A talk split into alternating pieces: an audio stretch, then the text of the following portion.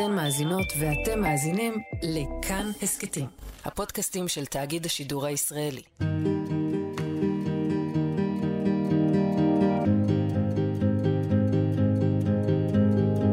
שלום, אני אורית נבון ואתם מאזינים להסכת לא טוב לי, שיתוף פעולה של כאן ועמותת צהר, סיוע והקשבה ברשת. בכל פרק נעסוק בהתמודדות עם מצוקה נפשית אחרת, והפעם נדבר על התמודדות עם פגיעה מינית. נפתח בדיאלוג שנכתב בהשראת שיחה שהתקיימה בצ'אט של סהר. הפרטים המזהים טושטשו כמובן.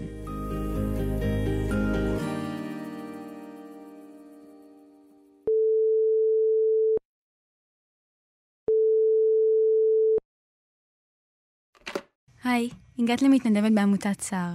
אני איתך. מקשיבה לכל מה שתבחרי לשתף. היי, אני עדן. אני לא יודעת למה בכלל נכנסתי לפה. אני מרגישה שאני רגע לפני התמודדות. פעם בכמה חודשים שאני מרגישה ככה, אני נכנסת לנסות לפחות לשמור על עצמי. לא יודעת אם זה ילך. אני מבינה שאולי קשה למצוא את המילים הערב. לאט לאט, בקצב שלך, אני פה, מקשיבה לך. אני בכלל לא רוצה שיקשיבו לי. לא מרגישה שמגיע לי. עדן, אני שומעת כמה קשה למצוא את הסיבה להילחם. להרגיש ראויה. תרצי לשתף קצת יותר מה הביא אותך לפה דווקא הלילה? לא יודעת. הכל סוגר עליי. היה לי לילה נוראי, מציף. הרבה פלשבקים. אני לא מסוגלת להכיל את זה. חשבתי שהתגברתי על זה, וכל פעם מחדש אני מבינה שלא. את עומדת במקום שבו מה שאת רוצה זה לשכוח, וזה בטח מאוד מטלטל מול זיכרונות שלא מרפים. אני פה איתך עכשיו. זה פגיעות שעברתי בעבר. שכבתי עם מישהו הלילה. הוא היה די בסדר, אבל הכל היה מסעיר וכואב וקשה מדי. אולי בגלל זה זה מציף אותי. אני לא מבינה מה לא בסדר בי. למה אני לא מצליחה להיות כמו כולם ולשחרר? כאילו העבר מסרב להרפות, לאפשר לך שקט והתרחקות. מתארת לעצמי שזה יכול נורא להתיש. כן. סליחה, אני, אני לא יודעת מה להגיד. אין מה להתנצל, עדן. אני מניחה שזה מפחיד ומאיים כשהשדים מתעוררים, עד כדי כך שקשה למצוא את המילים. אני פה איתך גם בשתיקה. תודה. אני לא מצליחה להכיל את זה באמת. אני אפילו לא מצליחה לבכות. אני פשוט מרגישה שרע לי בכל מקום בגוף ובא לי להפסיק להרגיש. נשמע שהדרך שלך לשרוד, לשמור על הראש מעל המים מלהיאטם, להתנתק, להתרחק. אולי תרצי שננסה יחד לעבור את הגל הזה? למצוא לך שקט? אני לא מצליחה אפילו לחשוב. אולי העובדה שהצלחת למצוא את הכוח, את האומץ והמילים לעלות הלילה, יש בה כמעין הושטת יד. ואולי את מוכנה לנסות משהו אחר. זה כבר יכול להיות התחלה של צעד. נכון. רע לי, אבל עכשיו שאני משוחחת איתך זה קצת נרגע. הייתי מאוד מוצפת. אני פוחדת שזה יתקוף אותי כל פעם מחדש, שאני אמשיך להרוס לעצמי קשרים טובים רק כי יש לי טראומות. זה לא פייר ולא הגיוני. אני באמת לא יודעת איך אצליח לעבור שוב נפילה כזו. קשה לי להילחם בזה כי אני לא מרגישה שזה עוזר. הפה שלי סגור עם מסקנטייפ ואני לא מצליחה לצרוח. אני מבינה כמה את מוצפת מול התחושה שהכל סוגר עלייך. עד שבא לך להרפות מהכאב, מהסבל, מהעבר. זה, זה כאילו שהראש שלי מעדיף שהזיכרון של מישהו זר יעפיל על הזיכרונות של מישהו קרוב. כאילו, אין שם מקום למשהו חדש. יש לך מקום לדברים חדשים. אולי ככל שיעבור הזמן ועם העזרה המותאמת, הזיכרון יהיה פחות מטלטל, פחות משבש. ממה ששיתפת נשמע שיש בך כוחות וכמיהה למצוא את הדרך. זה לא ברור מאליו. לפני שנסיים, זה בסדר אם אישה איך את מרגישה כעת? קשה לי עדיין. אבל אני מרגישה שהסערה נרגעת. תודה שהקשבת לי. אני מזמינה אותך לחזור ולעלות אלינו אם תרגישי צורך בכך. נחכה לך. תודה.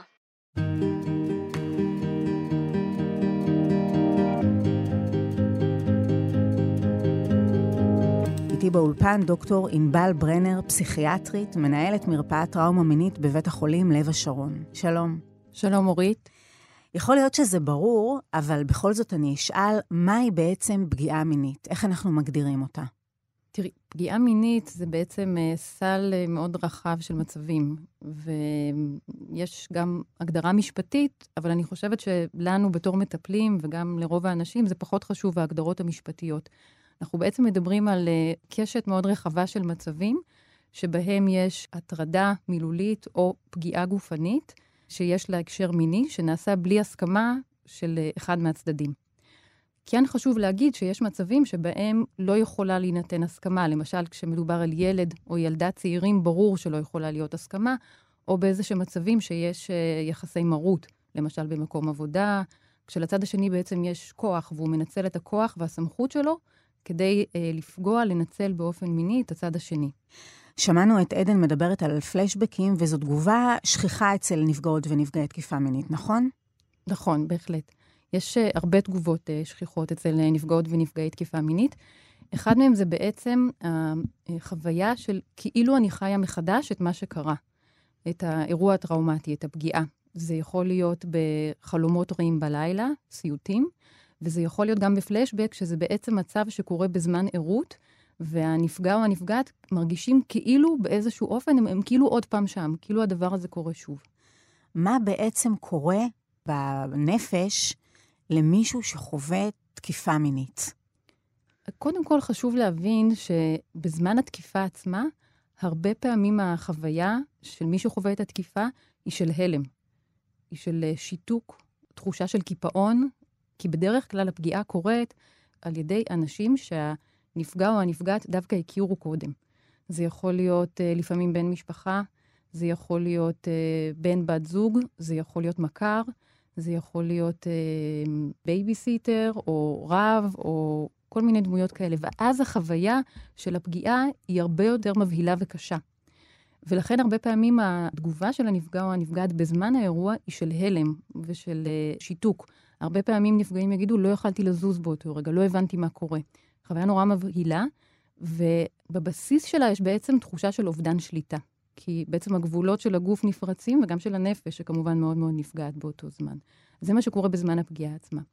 אחרי הפגיעה, וזה יכול להתחיל ממש שעות או דקות או ימים אחרי הפגיעה, ולפעמים גם תקופה יותר ממושכת אחרי כן, יכולים להיות הרבה ביטויים. יכול להיות באמת פלשבקים, כמו שתיארת קודם, קשיים בשינה, חלומות רעים, אבל גם הרבה הרבה תחושות נוספות. הרבה פעמים יש חוויה מאוד קשה של אה, בושה ושל אשמה. אני מקווה שכל מי שמקשיבה או מקשיב לנו יודע שפגיעות מיניות לא קורות בגלל שאדם רצה בכך. אה, ועדיין, הרבה פעמים, גם בגלל התפיסה החברתית, איך החברה מסתכלת על זה, הרבה מהנפגעות והנפגעים מרגישים שהדברים קרו באשמתם. אולי עשיתי משהו לא בסדר שבגלל זה זה קרה לי. אולי לבשתי משהו לא בסדר, אולי לא מנעתי את הפגיעה. אגב, גם בגלל החוויה הזאת של השיתוק שדיברתי עליה קודם. איך אפשר להשתחרר מהתחושות האלה של אשמה ובושה? אם נגיד עכשיו באמת מאזינים לנו אה, אנשים שנפגעו, בן אדם יכול אה, לטפל במרכאות בעצמו בעניין הזה? תראי, אני חושבת שזו שאלה נורא טובה, זו שאלה מורכבת. אני חושבת שקודם כל חשוב, שבטח אם יש כאן אנשים שמקשיבים לנו, שבעצמם עברו פגיעות, ואני מניחה שיש כאלה, כי זו תופעה מאוד מאוד אה, נפוצה.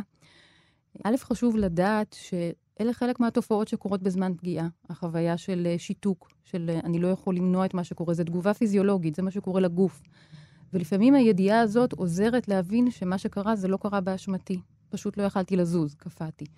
מעבר לזה, גם טיפול בהמשך זה דבר שיכול לעזור כדי לאבד את, ה, את התחושות ואת הרגשות האלה. מה עושים במסגרת טיפול כזה בעצם? בגדול, יש כל מיני סוגים של טיפולים, ואנחנו גם מנסים להבין מה הבעיה של האדם. כי כמו שקצת התחלתי להגיד קודם, אין מסלול אחד. זאת אומרת, יכול להיות שעברתי פגיעה מינית, ואני אפתח uh, פוסט-טראומה, ויכול להיות שעברתי פגיעה מינית ואני אפתח דיכאון או חרדה, ויכול להיות שלא זה ולא זה. אז זה נורא נורא תלוי מה ההשלכות.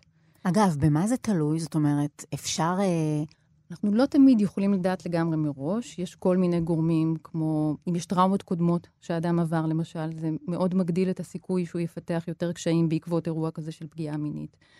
אחד הדברים אולי הכי חשובים אה, זה הרמות של התמיכה שהאדם מקבל אחרי פגיעה מינית. זאת אומרת, אם נפגעתי ופניתי למישהו בסביבה שלי וסיפרתי לו על זה, וקיבלתי תגובות שהן מאשימות או מבטלות, כמו תמשיכי הלאה, זה לא כזה סיפור, תעברי.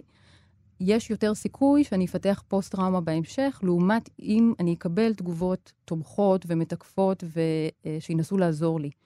עד דבר, כדי כך. עד כדי כך. אנחנו יודעים את זה גם מתוך המחקר, לא מעט מחקרים, וגם מתוך ניסיון של הרבה מאוד שנים, ניסיון קליני. לתגובה הראשונה של הסביבה, בין אם זה פגיעה בילדים ובין אם זה פגיעה בקרב אנשים יותר מבוגרים, יש השפעות נורא נורא משמעותיות על הסיכוי לפתח פוסט-טראומה בהמשך, וזה דבר שיש לו משמעות אדירה. ומה לגבי בכלל באמת לשתף באופן כללי? זה משהו שאת ממליצה עליו. אני חושבת שזה אחד הדברים שהם הכי קשים. זאת אומרת, אה, הרבה פעמים נפגעות ונפגעים בגלל התחושה הזאת של בושה, ואולי עשיתי משהו לא בסדר, ושל אה, אולי לא יאמינו לי, ואיך הסביבה תגיב, בוחרים לא לשתף. ככלל, שיתוף זה דבר שהוא מאוד מאוד מאוד חשוב. יחד עם זה, חשוב להגיד שכנראה צריך לדעת את מי לשתף. ולפעמים אנשים מרגישים שהם ישתפו מישהו והם לא יקבלו את התגובה שהם זקוקים לה, ולכן בוחרים לא לשתף. ולכן נורא נורא חשוב שהאדם גם יסמוך על עצמו וירגיש עם מי הוא יכול לשתף ובאיזה אופן. אבל בהחלט, להישאר עם הסוד לבד זה דבר שיכול להיות לו מחירים מאוד מאוד גבוהים. זאת אומרת, תחשבי שאדם עובר אירוע נורא נורא קשה, הרבה פעמים נפגע ממישהו שמאוד קרוב אליו, והוא חי בסוד ובהסתרה. וגם סובל מכל מיני דברים, כמו אותם פלשבקים, או התקפי חרדה, או הרגשה שהוא לא בסדר, ואף אחד בסביבה שלו לא יודע. זה גורם לפער נורא גדול בין החוויה של הבן אדם לבין המציאות החיצונית כביכול. כן, לפעמים התפקוד נפגע, קשה לקום בבוקר כי לא ישנתי כל הלילה בגלל הסיוטים, והסביבה לא מבינה. זה גורם לי להרגיש עוד יותר רע עם עצמי. אז הסוד מייצר הרבה, הרבה מצוקה.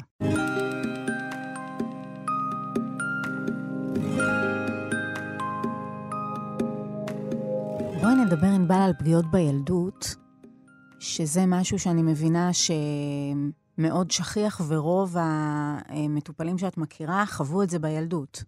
נכון, נכון, נכון, נכון. זה כן צריך להגיד שאני פסיכיאטרית מבוגרים, אבל האנשים שמגיעים לטיפול במרפאה אצלנו, זה אנשים מבוגרים, בני 18 ומעלה, מרביתם חוו פגיעות בילדות. אנחנו יודעים שהתופעה הזאת, לצערנו, היא מאוד מאוד מאוד נפוצה. בערך אחד מכל ארבעה-חמישה ילדים, גם בנות וגם בנים אגב, נפגעים בילדות, כשלפחות עד גיל 12, אולי אפילו עד גיל 15, בנים ובנות נפגעים באותה שכיחות. זה נורא חשוב להגיד, כי uh, בנים או גברים הרבה פחות נוטים לדבר על העובדה שהם נפגעו, כי שם יש עוד יותר בושה ועוד יותר סטיגמה ועוד יותר הסתרה. בנים הרבה פעמים ירגישו שאם הם נפגעו מינית, אולי זה אומר משהו על הגבריות שלהם, או על הנטייה המינית שלהם. אבל פגיעות הן מאוד מאוד מאוד נפוצות. וזה לא אומר דבר, אגב, חשוב לומר. שום דבר, לא אומר דבר. פגיעות מיניות בילדות, הרבה פעמים אנחנו מדברים על פגיעה מתמשכת, נכון? נכון מאוד. רוב הפגיעות בילדות מתחילות בגילים מאוד צעירים, זאת אומרת, בגילאי 5, 6, בוא נגיד עד 10 או 12, יש גם מצבים של פגיעות אפילו בגילאים יותר מוקדמים, עד כמה שזה קשה לתפוס. ורובן קורות לאורך הרבה זמן, זה יכול להיות חודשים או שנים, והרבה פעמים מתפתחות גם uh, בהדרגה. כי אני מזכירה את מה שאמרתי קודם, ילד או ילדה הם uh, בעצם חסרי ישע, ורוב הפגיעות קורות על ידי אנשים שאמורים להיות אחראים על אותם ילדים. קרובי משפחה, בייביסיטר, כמו שאמרתי קודם, מדריך, מדריכה. לילד אין את היכולת הרבה פעמים להבין שקורה משהו שהוא מאוד מאוד מאוד לא בסדר. והמבוגר שפוגע מנצל את הכוח ואת הסמכות שיש לו כדי לאפשר את הפגיעה. וכשאנחנו מדברים על טראומה כזאת מתמשכת, אז מן הסתם גם ההשלכות יותר קשות? נכון. בוודאי אם אנחנו משווים את זה לטראומה בבגרות. תראי, כמו כל דבר זה הכללה, כן? זה לא במאה אחוז מהמקרים.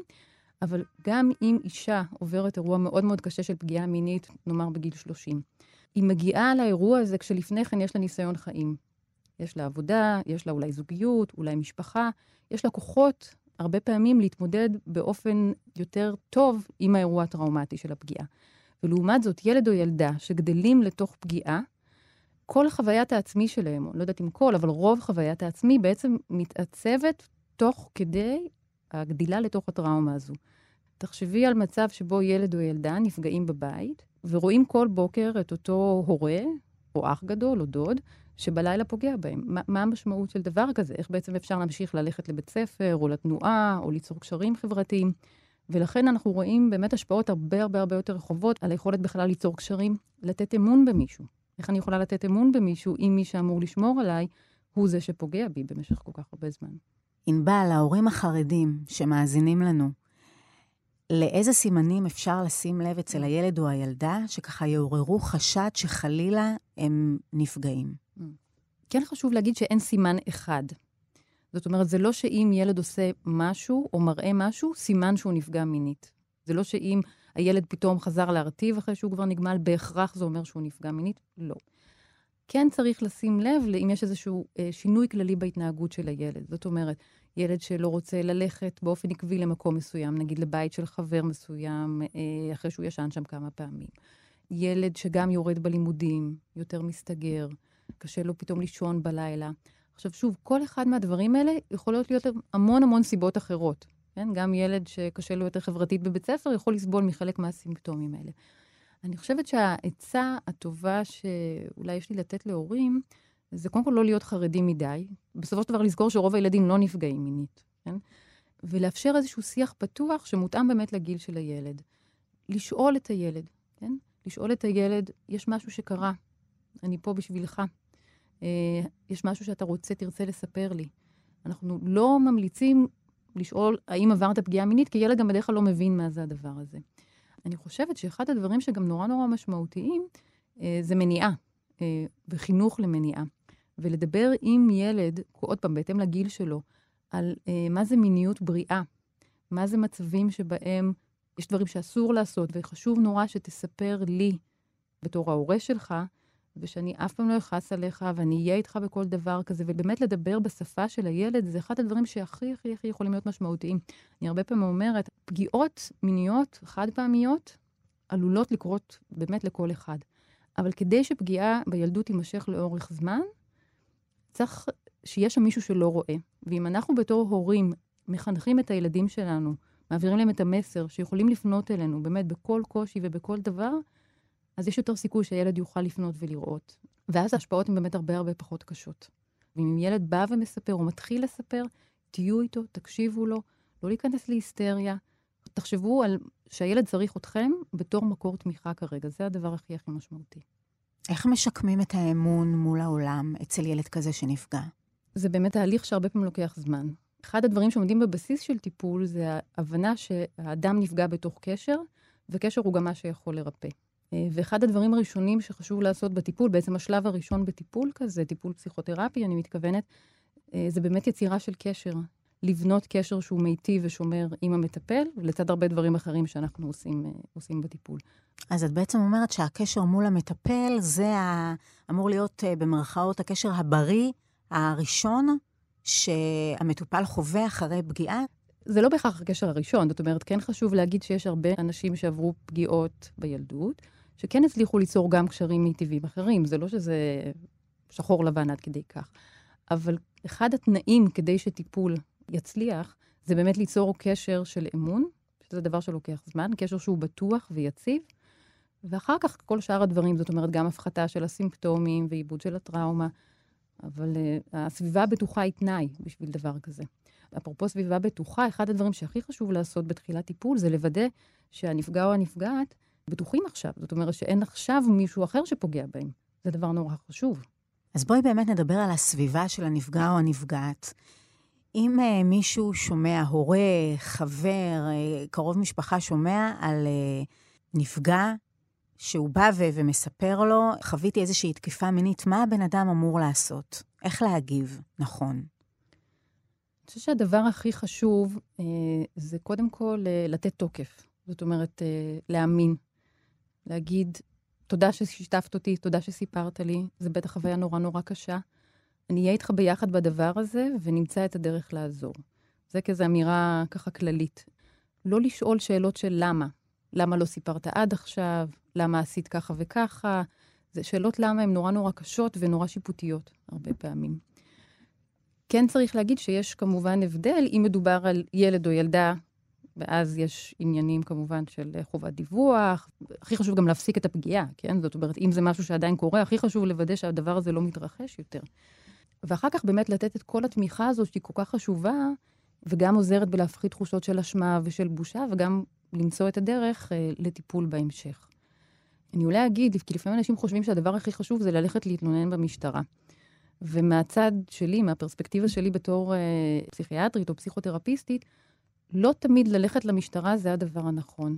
צריך הרבה כוחות בשביל הדבר הזה, ואם אנחנו מדברים רק על איך הנפגע או הנפגעת מרגישים, לא תמיד פנייה לרשויות או למשטרה, זה בהכרח הדבר הנכון. לפעמים זה יכול להיות חוויה שמציפה מחדש ושגוזלת המון המון כוחות נפשיים.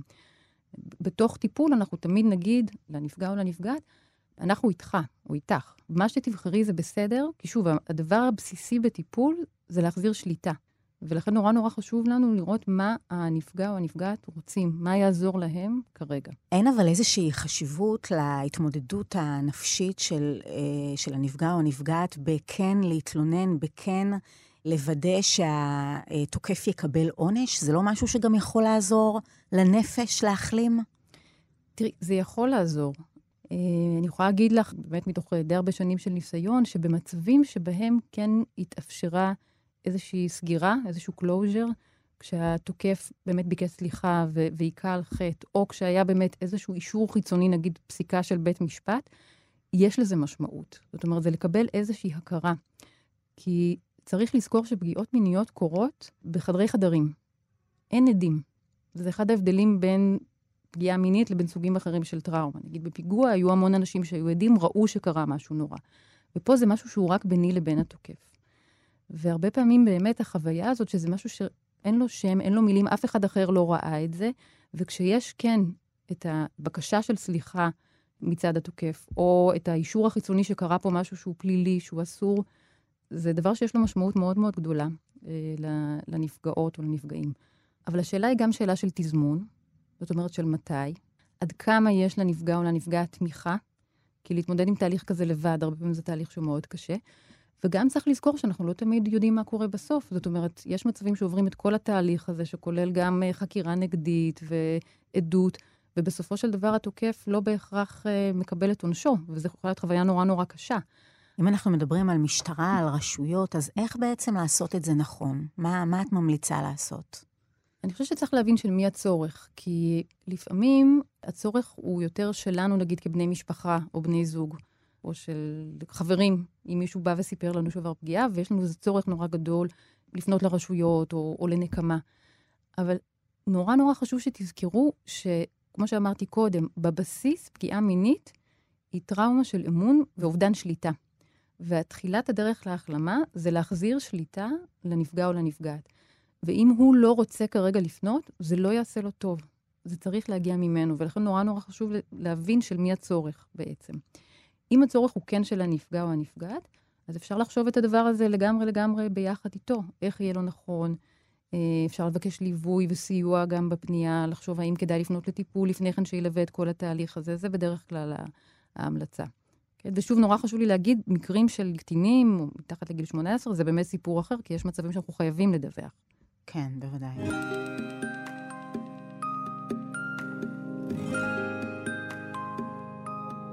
בואי נדבר באמת על אה, איך אה, להחלים ו- ולעלות על אה, מסלול בריא. שמענו את עדן מוצפת אחרי לילה זוגי. איך אפשר לבנות קשר אינטימי בריא אחרי אירוע כזה? אני חושבת שהתחושה הזאת של הצפה של עדן היא משהו שבאמת הרבה פעמים נפגעות מרגישות וחשות. ואחד המקומות שהם באמת יכולים להיות יותר טריגרים זה סביב קשרים אינטימיים. באמת, אני חושבת שהיא גם אמרה ש... הבחור שהיא הייתה איתו בסך הכל היה בסדר, אבל היא חוותה משהו נורא נורא קשה. אחד הדברים שיכולים לעזור זה אה, באמת להתחיל לשתף. זאת אומרת, גם לשתף בני או בנות זוג, אבל גם באמת נורא חשוב התזמון. זאת אומרת, זה לא דבר שתמיד מתאים בדייט ראשון או שני. צריך להרגיש שהאדם הוא האדם הנכון בשבילך, ולהתחיל לאט-לאט לשתף, ולראות שיש גם איזושהי הדדיות בשיתוף, ולראות אם זה אדם ש... שיכול להיות איתך בתוך דברים כאלה. יש משהו שהנפגע או הנפגעת יכולים לעשות בינם לבין עצמם בשביל לעלות על מסלול בריא? אני חושבת שאחד הדברים החשובים זה להתחיל לבנות. להתחיל לבנות זה גם להתחיל להחזיר שליטה על החיים שלי, על מה שאני יכול, אוקיי? זאת אומרת, על הבחירות שלי, על הדברים שאני כן או לא רוצה לעשות בחיים שלי. לעשות דברים שגם יגרמו לי להרגיש טוב יותר. זה יכול להיות uh, תחביבים, זה יכול להיות uh, להקפיד על uh, תזונה שהיא בריאה, זה יכול להיות להיות בחברה של אנשים שאני מרגיש שעושים לי טוב או שתומכים בי. כל אחד מוצא את הדרך שלו, ו- ולהאמין באמת בדרך שלו. זה באמת נקודה נורא חשובה, כי זה לא שטיפול זה הדבר היחיד, טיפול הוא נורא חשוב, אבל כל נפגע או נפגעת גם מוצאים את הדרך שלהם, וכשאנחנו מצליחים להבין שהפגיעה הייתה, והיא מאוד מאוד קשה, אבל היא הסתיימה. אני כמובן מדברת על מצבים שבהם הפגיעה כבר לא קורית, כי אם אדם עדיין נפגע, הדבר הכי חשוב זה להפסיק את הפגיעה, כמובן. ובשביל זה צריך עזרה הרבה פעמים. אבל כשהפגיעה כבר הסתיימה, כדי לעבור הלאה ולהתחיל לחשוב על איך בונים את החיים, זה באמת תהליך שיש לו המון המון חלקים, שבחלקו נסמך על הסביבה, אבל בחלקו לגמרי לגמרי גם על הכוחות של האדם עצמו. לחשוב על איך התמודדתי בעבר עם מצבים קשים. מה עזר לי להתמודד עם משברים בעבר. בדרך כלל, מה את ממליצה כשאנחנו מדברים על טיפול לרוב הנפגעים והנפגעות? בדרך כלל, אנשים חווים איזשהו סוג של קושי ומצוקה. אה, זה יכול להיות משהו נורא קטן, כן? זה יכול להיות להרגיש שאני לא מצליחה ליצור קשרים עם אנשים, או קשה לי ללכת באמת ברחוב בשעות מסוימות לבד. לפעמים כשמגיעים לפגישות הראשונות, אז אנחנו ככה מגלים, מגלות ביחד שבעצם יש יותר קשיים ממה שאדם הרגיש או חשב בהתחלה. ואחד הדברים שעושים באמת בהתחלה זה תיאום ציפיות לגבי הטיפול, מה המטרות של הטיפול. גם כשאדם מגיע אחרי שהוא עבר פגיעה מינית, זה לא שיש ציפייה או דרישה בטיפול, בוא ניכנס עכשיו לפרטי פרטים של מה שקרה ונציף אותך מחדש. ממש ממש ממש לא.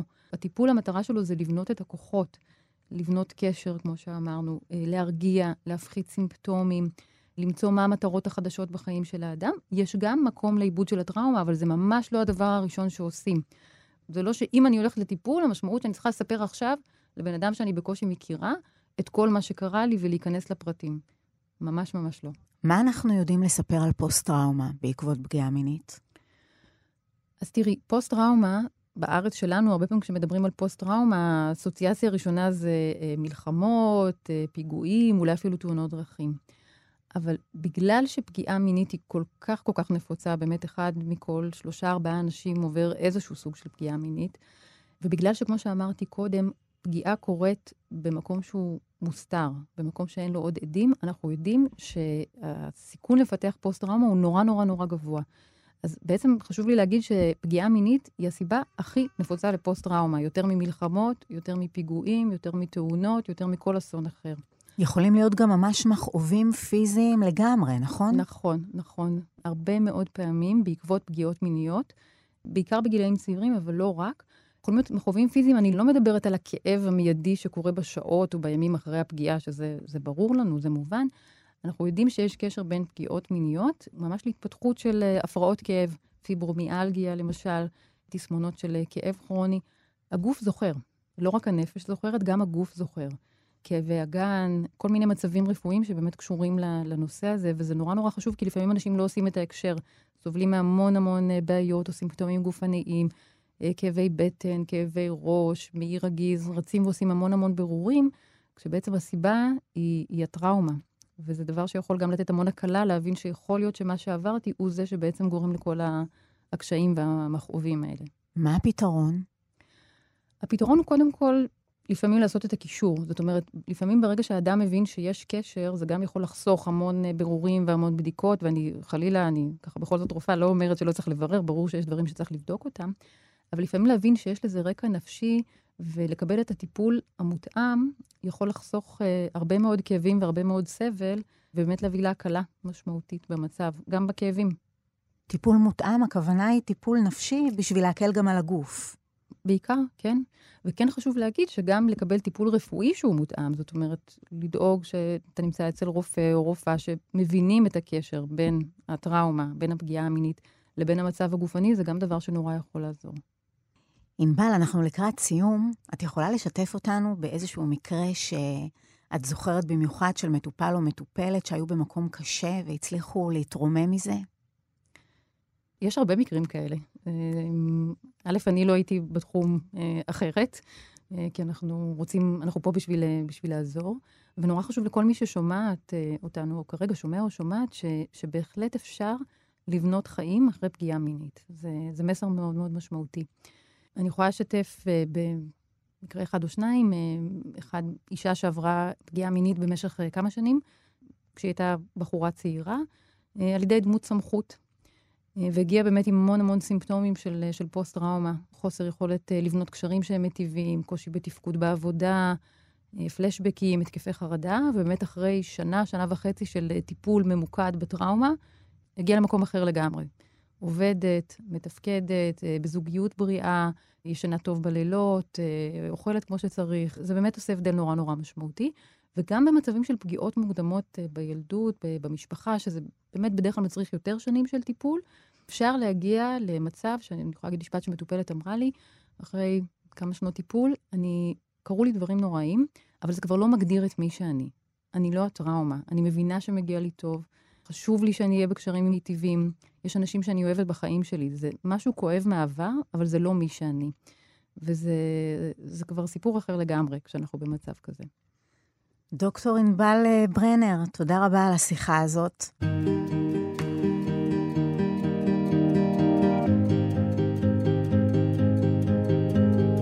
ההסכת לא טוב לי הוקלט בשיתוף עם עמותת סער ובית צבי, בית הספר הגבוה לאומנויות הבמה. תודה לשחקניות מבית צבי, לינוי יעקבי ונוי דרור. בהפקת התוכנית השתתפו ניר גורלי, אייל שינדלר, גיא פלוויאן ואבי שמאי. תודה ליעל לוי ולונה בן דיין מעמותת סהר. עמותת סהר מעניקה סיוע לאנשים במצוקה נפשית אונליין באנונימיות מלאה. אם אתם חשים מצוקה, היכנסו לאתר של סער, מתנדבי העמותה מחכים לכם שם, סער.org.il. אני אורית נבון, מוזמנים להאזין לפרקים נוספים באתר וביישומון כאן ובכל יישומוני ההסכתים. תודה שהאזנתם. thank you